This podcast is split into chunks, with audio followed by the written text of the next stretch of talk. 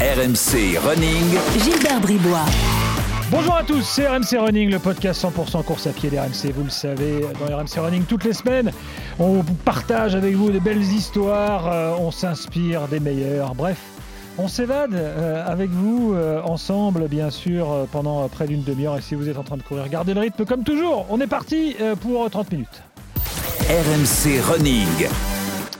Et aujourd'hui, pour ce 25e numéro d'RMC Running, euh, on va parler euh, du mythe Spiridon. Et oui, alors si vous ne savez pas ce que c'est que le mythe Spiridon, vous allez en apprendre aujourd'hui des belles euh, sur la culture running, la culture course à pied, qui souvent vous emmène aux États-Unis ou, loin, ou loin. Mais là, vous allez voir que Spiridon, bah, c'est plutôt proche. En tout cas, ça reste tout à fait francophone et européen.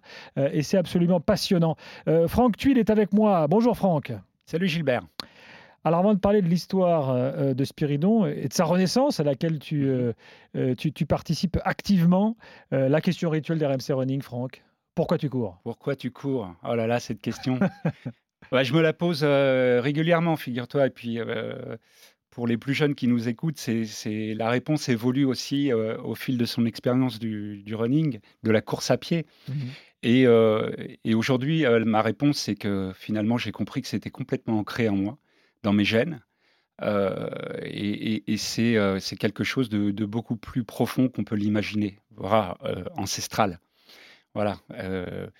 c'est aussi beaucoup de lectures qui m'ont amené à, penser que ce sentiment de liberté qu'on pouvait ressentir, c'était quelque chose qui était vraiment dans notre ADN très très marqué. C'est pour ça qu'on se sent aussi si joyeux, que ce soit seul en courant euh, Mhm. dans ses pensées, euh, avec les pieds comme ça euh, ancrés sur la terre aussi, avec un bon centre de gravité, et, mais aussi en collectif. Euh, c'est pour ça que j'adore euh, faire des courses, des marathons euh, en collectif avec tout le monde aussi, parce que je trouve que c'est euh, c'est une joie euh, de partage fantastique, extraordinaire. Ouais. Donc toi, t'as- t'as- parce que cette question, je la pose de façon rituelle à tout le monde, à tous les invités Mm. des RMC Running, Mm. mais toi, tu as travaillé sur la question. C'est-à-dire que tu t'es, vraiment dit, attends, mais c'est vrai au fond, pourquoi? Bah oui, parce que au début, tu es beaucoup sur la forme. Mm. Euh, donc euh, au début, tu te dis oui, bah, parce que ça me fait du bien, parce que ça, ça m'empêche euh, de, de fumer, ou parce que euh, je bois un peu, et puis du coup, je, ça J'évacue. ou, voilà, ça ouais. me permet de, de rester fit, etc. Et puis, au fil du temps, de ton expérience de, running, tu vas aller chercher effectivement le pourquoi réel, et le pourquoi il est, il est, il est plus profond que ça, et il est plus mystique que ça. Voilà. Et, et alors, il existe, et on va, ça va nous amener à Spiridon euh, tranquillement, il existe une littérature euh, Oui. pour, pour- approfondir euh, son, son goût de la course à pied. il existe une littérature, que, que ce soit une littérature euh, sportive de running, mais même euh, sur, euh, je pense à, à Sapien, le bouquin de Yuval Noah Hariri, qui m'a beaucoup marqué, parce que quelque part, il, il parle de nos racines aussi. Euh, et puis ensuite, évidemment, des bouquins euh, qu'il faut absolument lire quand on, on commence à devenir un, un runner averti, euh, comme euh, Born to Run, euh, comme Free to Run, voire le doc euh, de, de Morat aussi, euh, qui met Ouais, des images Run, qui est, qui extraordinaires. est un bouquin qui est devenu un documentaire euh, extraordinaire, qui, est- qui a été pas- diffusé pas mal de fois ces dernières années. là. hein, donc, euh, Oui, oui, oui. peut qui est pas, malheureusement, Free to Run n'est pas encore sur les plateformes euh, type Ah oui, c'est pas Netflix dispo? ou autre. Euh, mais euh, en tout cas, le, le bouquin aussi qui est Mm. sorti chez Hugo Images est, est extraordinaire. exactement. Euh, voilà, la folle histoire du trail de, de- de- de Jean-François Lefief, qui est aussi euh, euh, génial. Euh, voilà, donc euh, tout ça euh, nous aide à mieux comprendre aussi euh, tout ce qu'il y a autour, et on revient beaucoup à l'histoire à chaque fois.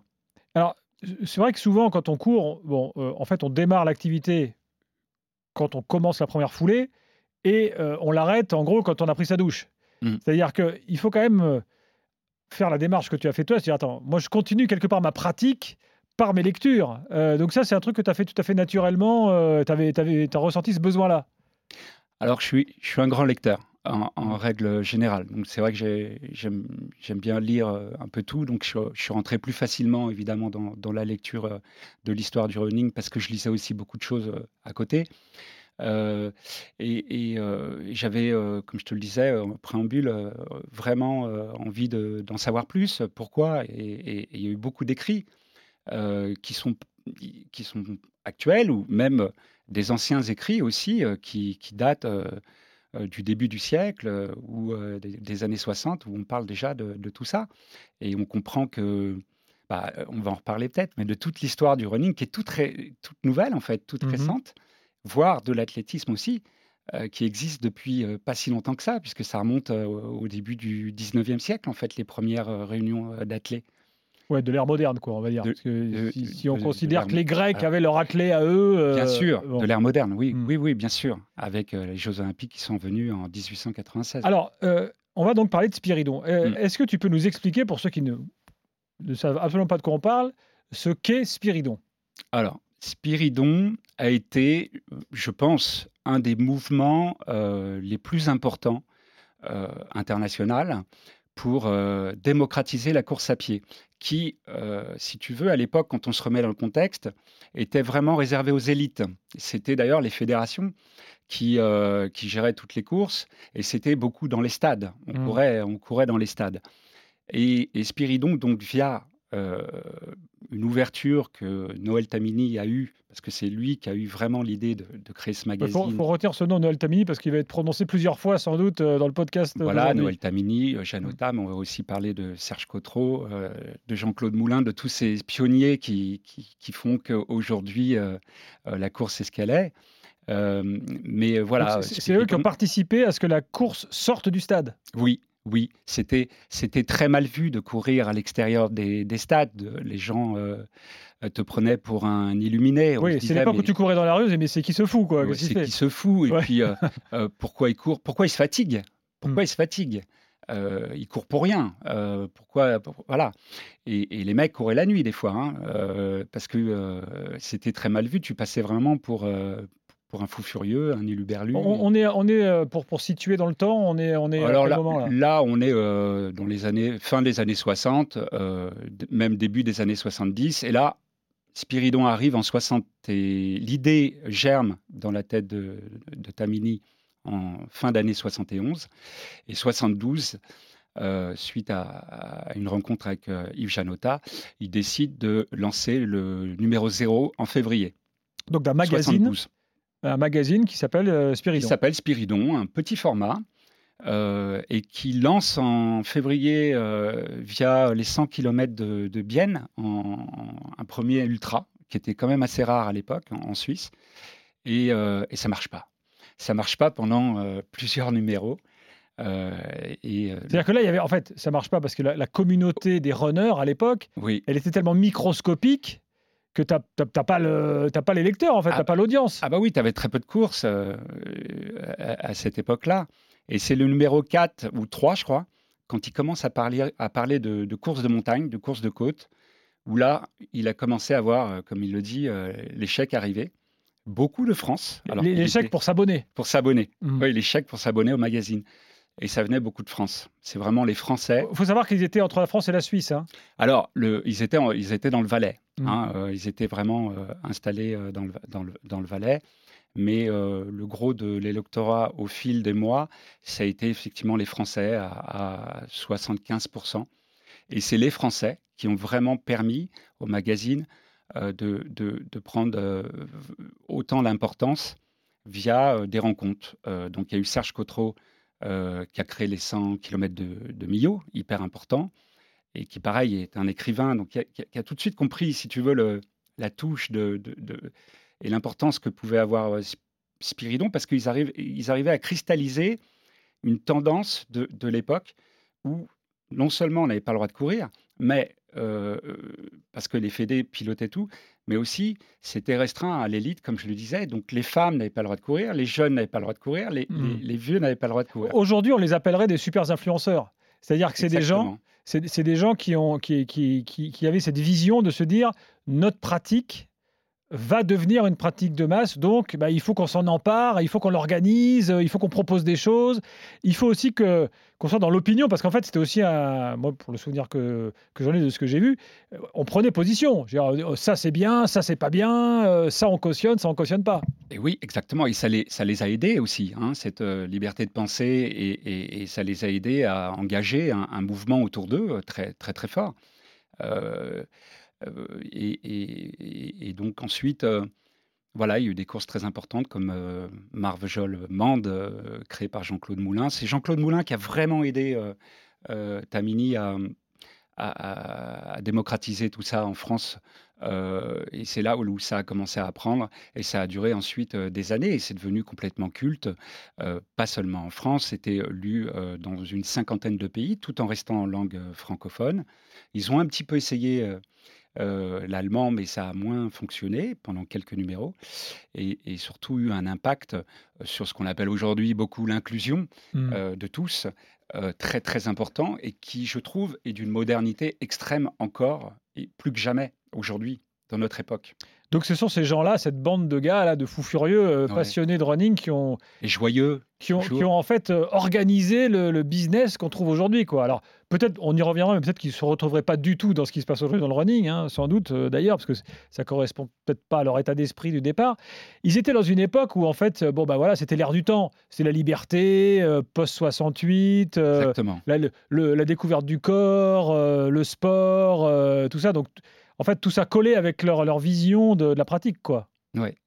Tout ça, tout ça collait à, à leur vision et puis ils avaient l'impression de participer à quelque chose d'assez important, une révolution. On a parlé de révolution culturelle aussi, sportive, culturelle, euh, euh, y avait un impact sociétal aussi autour de tout ça, puisque les femmes n'étaient pas incluses.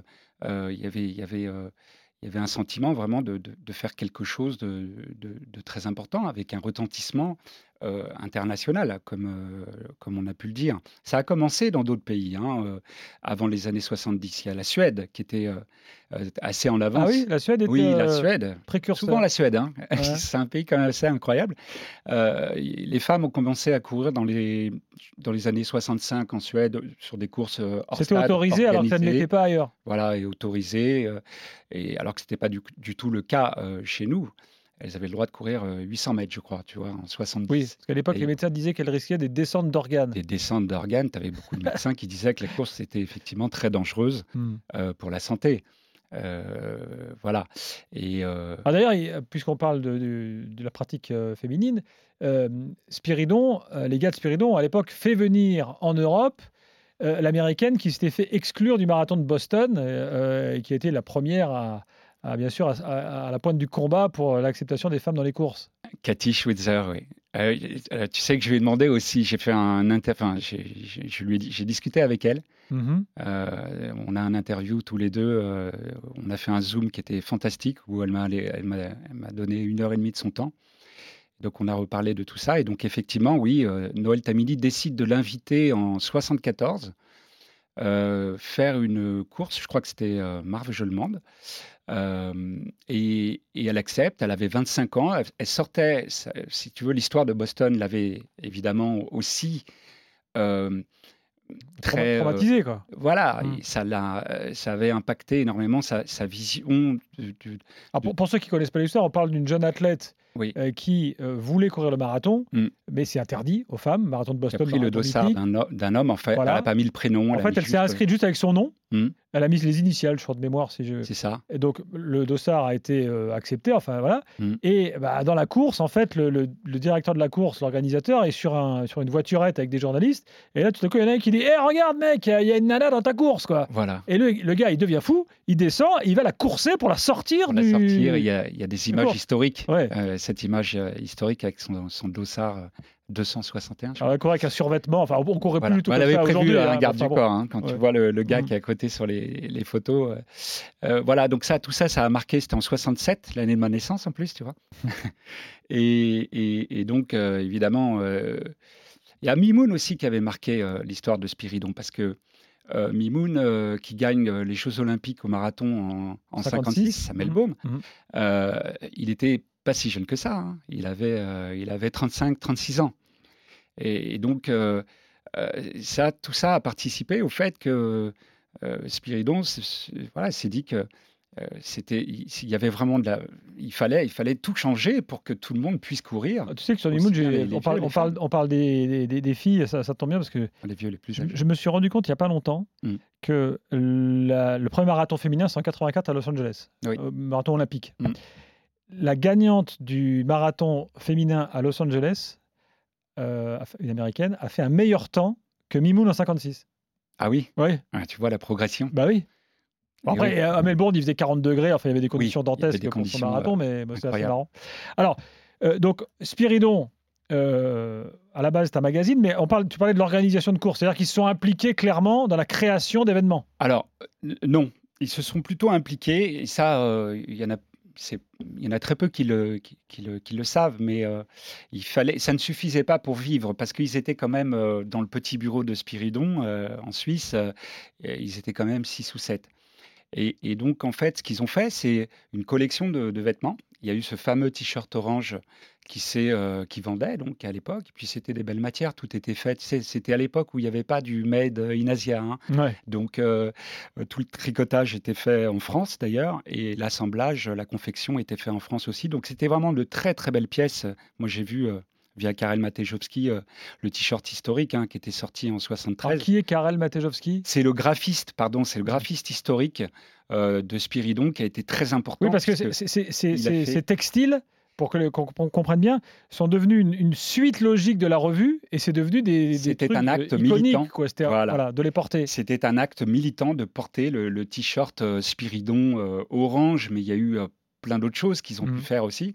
Et d'ailleurs, j'ai des messages de, de Spiridoniens de l'époque qui, me- qui me- qui me disent, je me rappelle même que une fois, je portais mon, mon t-shirt Spiridon, mais mon entraîneur euh, m'a sorti en me disant non, tu, tu portes pas ce truc-là euh, au club. À porter un t-shirt Spiridon à l'époque orange avec Ah oui. marqué Spiridon dessus avec le petit bonhomme, ça signifiait quoi? Ah bah ça signifiait euh, que voilà, t'étais euh, t'étais plus dans le dans le cadre de la de la fédération euh, parce que euh, C'était une sorte de rebelle. quoi. c'était des uluberlus, c'était des entre guillemets des 68 arts euh, qui foutaient leur, euh, un peu leur merde dans le système Mmh.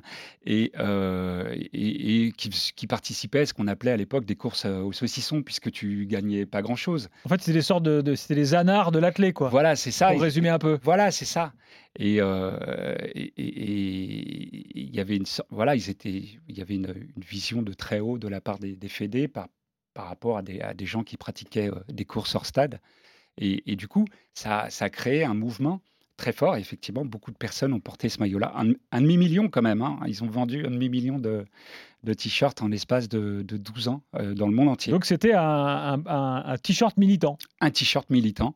Et, euh, et toute la collection derrière qui c'est intéressant parce que dans, dans l'histoire du sport, euh, bon, c'est pas qu'en France, mais dans l'histoire du sport français en particulier, c'est vrai que tout a été pendant très longtemps régenté par les fédérations. Mm. C'est-à-dire que tu ne pouvais rien faire sans avoir l'aval de la fédération. C'est que les fédérations, dans certains, sports, pouvaient même interdire la pratique euh, si euh, c'était pas vu, validé par eux. Aujourd'hui, c'est inconcevable. Aujourd'hui, ben voilà, tu vas courir, tu as besoin de personne. Euh, tu veux jouer au foot, euh, tu vas dans les centres de five, euh, tu vas jouer au foot. euh, tu, peux jouer, à- enfin, tu peux pratiquer des dizaines de sports sans avoir de licence. et puis tu as l'infrastructure pour le faire. Mais dans les années, au début des années 70, c'était pas le cas. Ah non, Donc c'est en ça qu'ils étaient précurseurs. E- Exactement, exactement. Et, et comme c'était aussi tous ces pionniers de très bons coureurs, Mm. et ils, ils avaient quand même leur licence. Et donc la menace, c'était on va te sortir, Radier. radier. Voilà, on va te radier. Euh, c'est ce qui, est, ce qui est arrivé à Jean- Jean-Claude Moulin euh, pendant euh, une année et demie. Mais bon, avec l'usage, et quand ils ont, ils ont vu effectivement que de toute façon, ça allait dans le bon sens et que euh, les, les gens euh, prenaient beaucoup de plaisir à courir euh, en- hors stade, évidemment, ensuite, ils ont remis aussi un petit peu dans, dans le système.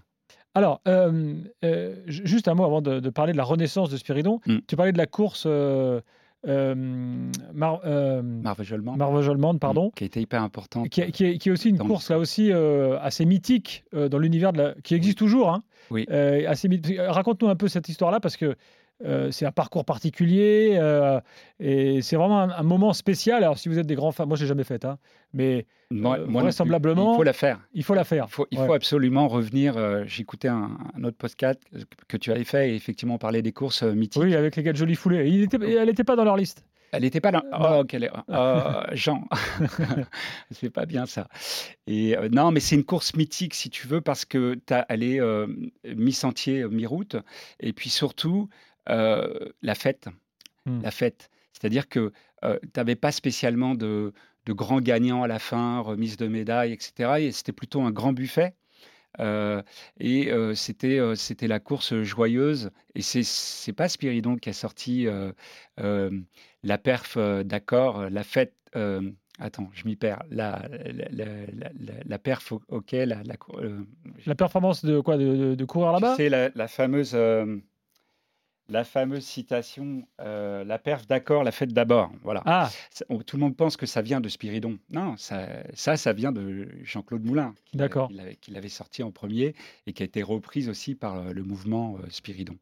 Euh, donc, c'est avait- c'est cette course que certains couraient à poil? Alors voilà, dis donc, t'es bien renseigné. Ah bah tiens, Oui, il y avait, euh, il y avait une tradition, c'est après la course et le bon festin, il y avait toujours un petit groupe qui partait à poil courir euh, dans les prés. euh, évidemment, c'était, c'est, une course qui se, se court le 22 il y a des trucs qui juillet. se feraient plus aujourd'hui quand même. hein. Voilà, donc généralement avec la pleine lune. Donc voilà, c'était une forme de, de, de- de Mm. joie et de liberté. Et, Donc tout ça, c'était l'esprit Spiridon, quoi. Voilà, pour, euh, Oui, pour voilà, résumer un peu le, le concept général. C'était, toute cette bande-là. euh, La liberté, Très- quoi. La liberté, euh, de ne pas se prendre au sérieux, parce qu'il y a aujourd'hui aussi dans les courses, on se prend beaucoup au sérieux. tu parlais Mhm. aussi des magazines, où vraiment, quand tu vois les plans d'entraînement, moi, Ah oui, bah, les magazines peur, de hein. running, c'est plus Spiridon, Euh, oui, il faut ça faire c'est sûr.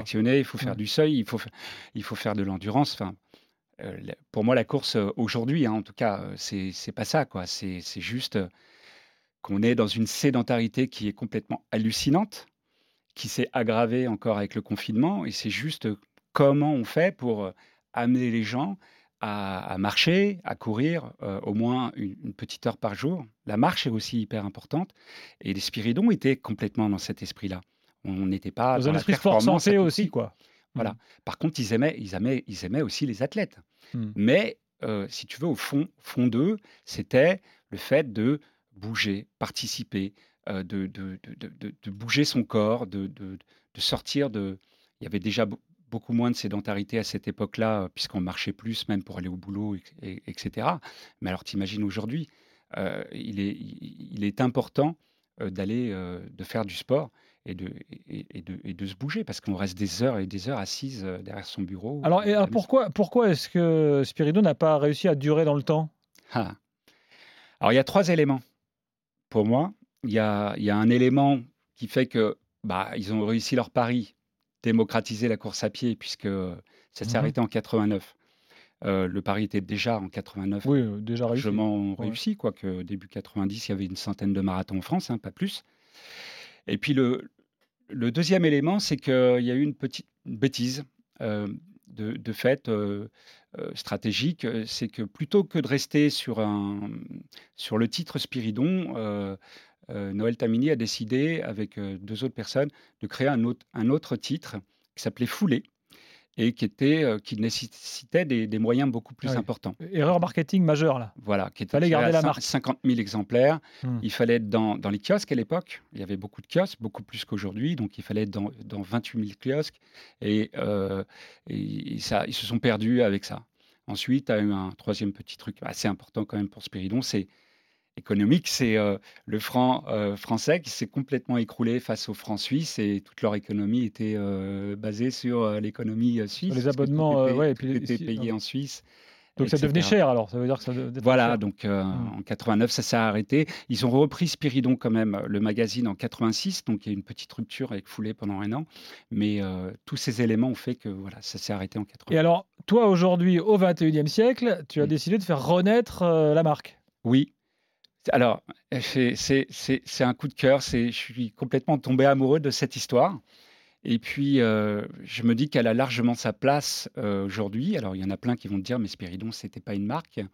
Euh, mais je pense que, si tu veux, quand tu, as, qu'on a parlé de- des, vêtements Spiridon qui étaient portés par des, gens qui, portaient des valeurs, je pense que ces valeurs aujourd'hui d'inclusion, de liberté, de solidarité, c'est complètement des valeurs dont on a euh, encore plus besoin aujourd'hui et euh, moi qui me touche par qui me correspondent, qui me touchent par- Mm. particulièrement et, et- et surtout on produit tout euh, de manière locale. Alors, tu, le fais avec l'accord de- des créateurs Ah originels oui, bien sûr, oui.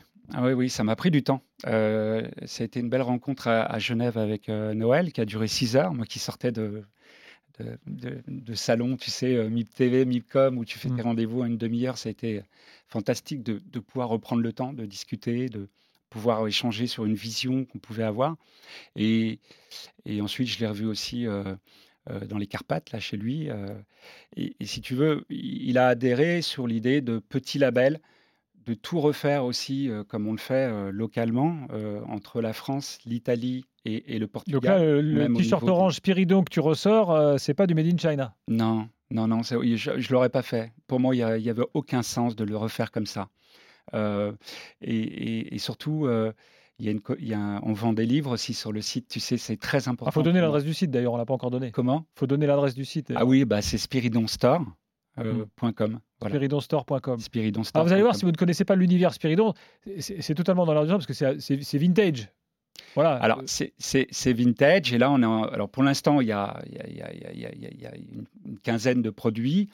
Euh, tout ce qu'on fait, c'est plutôt évidemment recycler parce que tant qu'à faire du polyester, mmh. j'ai entendu des podcasts aussi sur les courses c'est autant utiliser du polyester recyclé. Au moins, on, arrive à recycler 7 bouteilles de, plastique. Tu te rends compte en faisant un t-shirt, au moins, ça aide au moins pour ça, parce que le polyester, ça reste quand même une matière. Donc il y a une démarche écolo euh, dans la renaissance de Spiridon. Bah, c'est hyper important. Et Cathy Switzer, euh, dans l'entretien que j'ai eu avec elle, elle m'a dit c'est ça qui est génial, c'est que les valeurs de Spiridon sont totalement aujourd'hui euh, d'actualité.